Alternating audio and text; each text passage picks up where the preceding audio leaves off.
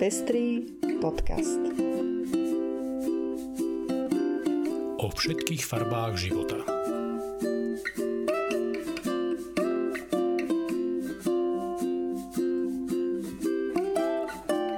Vítame vás pri 36. vydaní Pestrých správ. Tuto sú informácie, ktoré vám dnes prinášame. Ombudsmanka žiada o prístup k registrácii na očkovanie aj pre ľudí bez počítača. Európsky parlament vyhlásil úniu za zónu slobody pre LGBTI ľudí.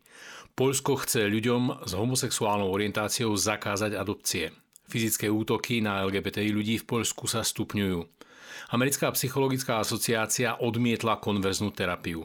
Jeská ministerka žiadosťou o matersku takmer vyvolala ústavnú krízu. Ja som Lucia Plaváková. A ja som Ondrej Prostredník. Nájdete nás aj na portáli Patreon. Ďakujeme za to, že viacerí z vás nás už podporujete a tešíme sa, že vám záleží na šírení osvety v oblasti ľudských práv a ochrany menšín.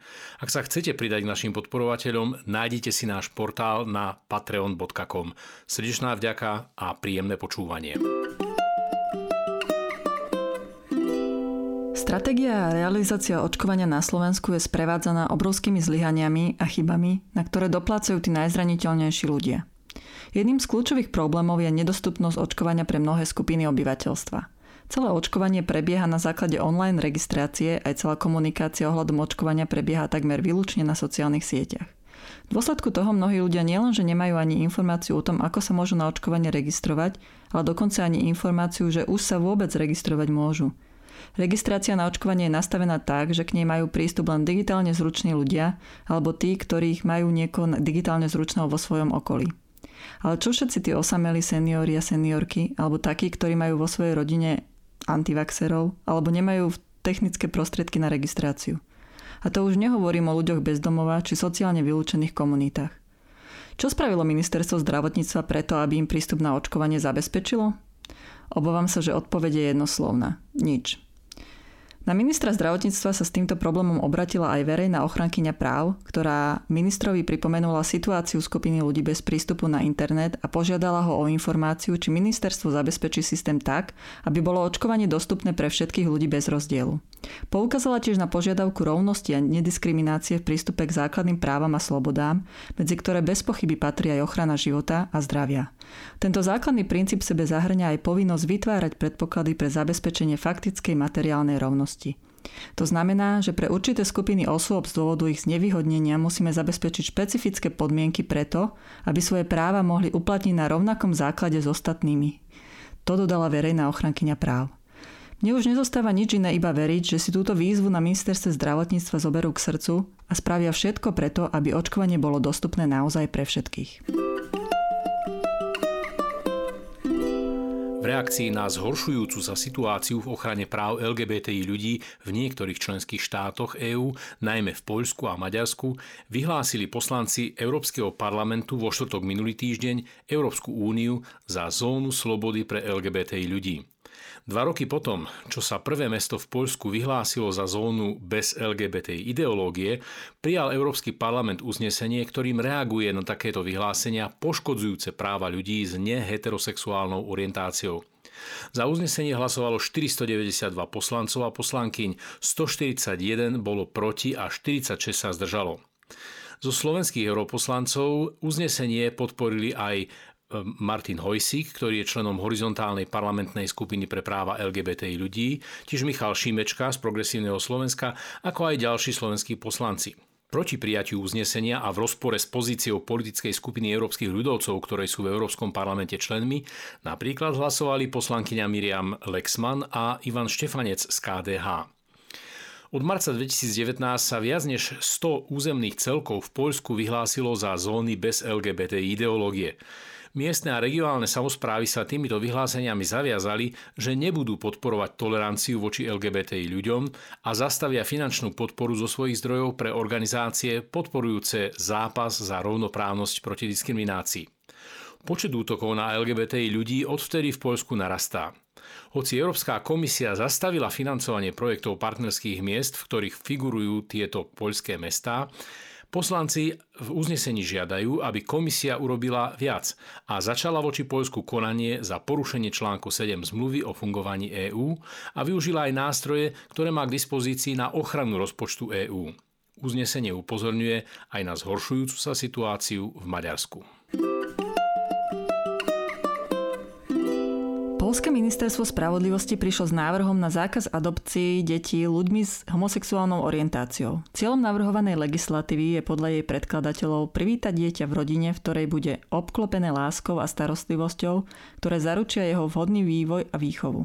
Takéto výroky sú absolútnou úražkou tisícov rodičov inej sexuálnej orientácie, ktoré svoje deti vychovávajú s láskou a poskytujú im najvyššiu mieru starostlivosti. Čo keby sa predkladatelia radšej zamerali na tie deti, ktoré vo svojich rodinách trpia, zažívajú domáce násilie či inú psychickú alebo materiálnu nedostatočnosť. To je tá najväčšia výzva, ktorej by mali venovať všetko úsilie všetci tí, čo tvrdia, že im ide o dobro detí. Namiesto toho tu vytvárajú nepriateľov z ľudí, ktorí nikomu neublížili.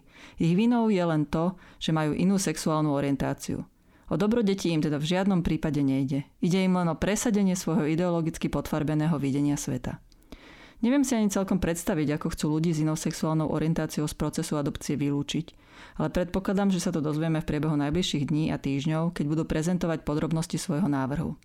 V prípade, ak tento návrh v polskom parlamente prejde, Polsko bude mať s pravdepodobnosťou hraničiacou s istotou na krku ďalšiu žalobu za porušenie práv LGBT ľudí. Skutočne neviem, dokedy sa dajú zo strany Európskej únie tolerovať takéto kroky cieleného útoku voči jednej skupine obyvateľstva zo strany polskej či maďarskej vlády. Fyzické útoky na LGBTI ľudí v Poľsku sa stupňujú. Svedčí o tom aj nedávna udalosť z Varšavy. Maciej a Vitalí sa ako pár prechádzali večer po meste. Zakričal na nich neznámy muž a žiadal od nich, aby sa nedržali za ruky a hlavne nie pred deťmi, hoci žiadne deti na blízku neboli. Niekoľkokrát svoju požiadavku zopakoval a stále viac sa k ním približoval. Maciej mu odpovedal, že na držaní sa za ruky nie je nič nevhodné. Podobne reagoval aj jeho partner Vitalí. Vtedy ho útočník bodol nožom do chrbta a utiekol.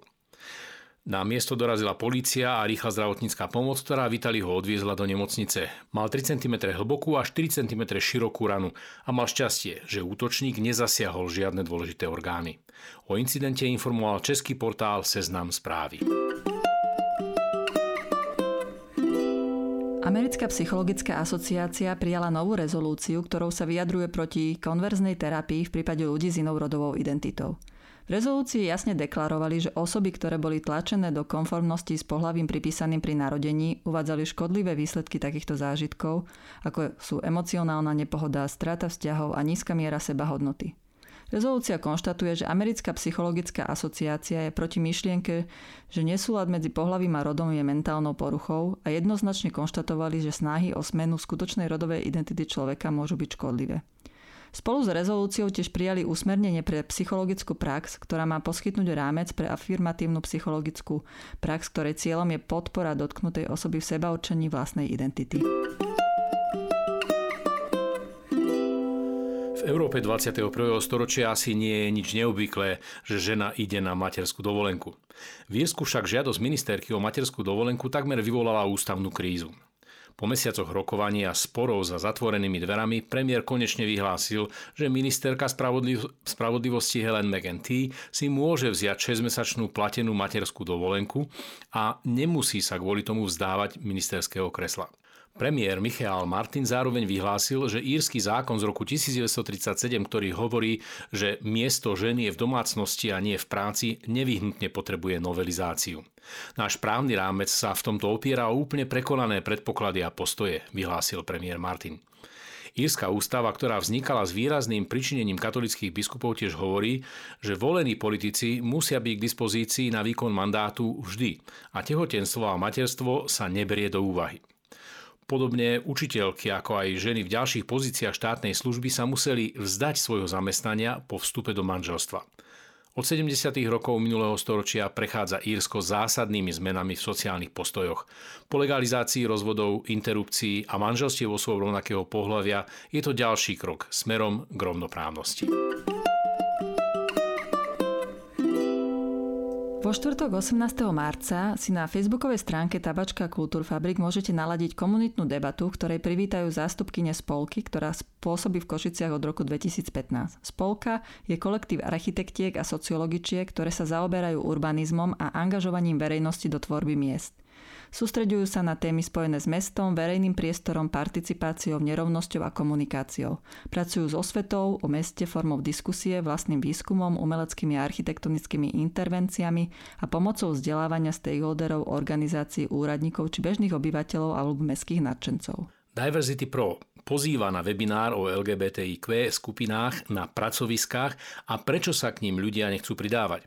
Na webinári sa oboznámite s nedávnym výskumom o potenciáli takýchto skupín, ich aktivitách a prekážkach, ktoré bránia zamestnancom, aby sa zapojili do ich činnosti. Prezentátorkou webinára je Veronika Valkovičová a pripojiť sa môžete vo štvrtok 18. marca o 18. hodine. Podrobnosti sú na facebookovej stránke Diversity Pro. Podujatie bude v angličtine. A to je už všetko z dnešného vydania Pestrých správ. Do počutia o týždeň.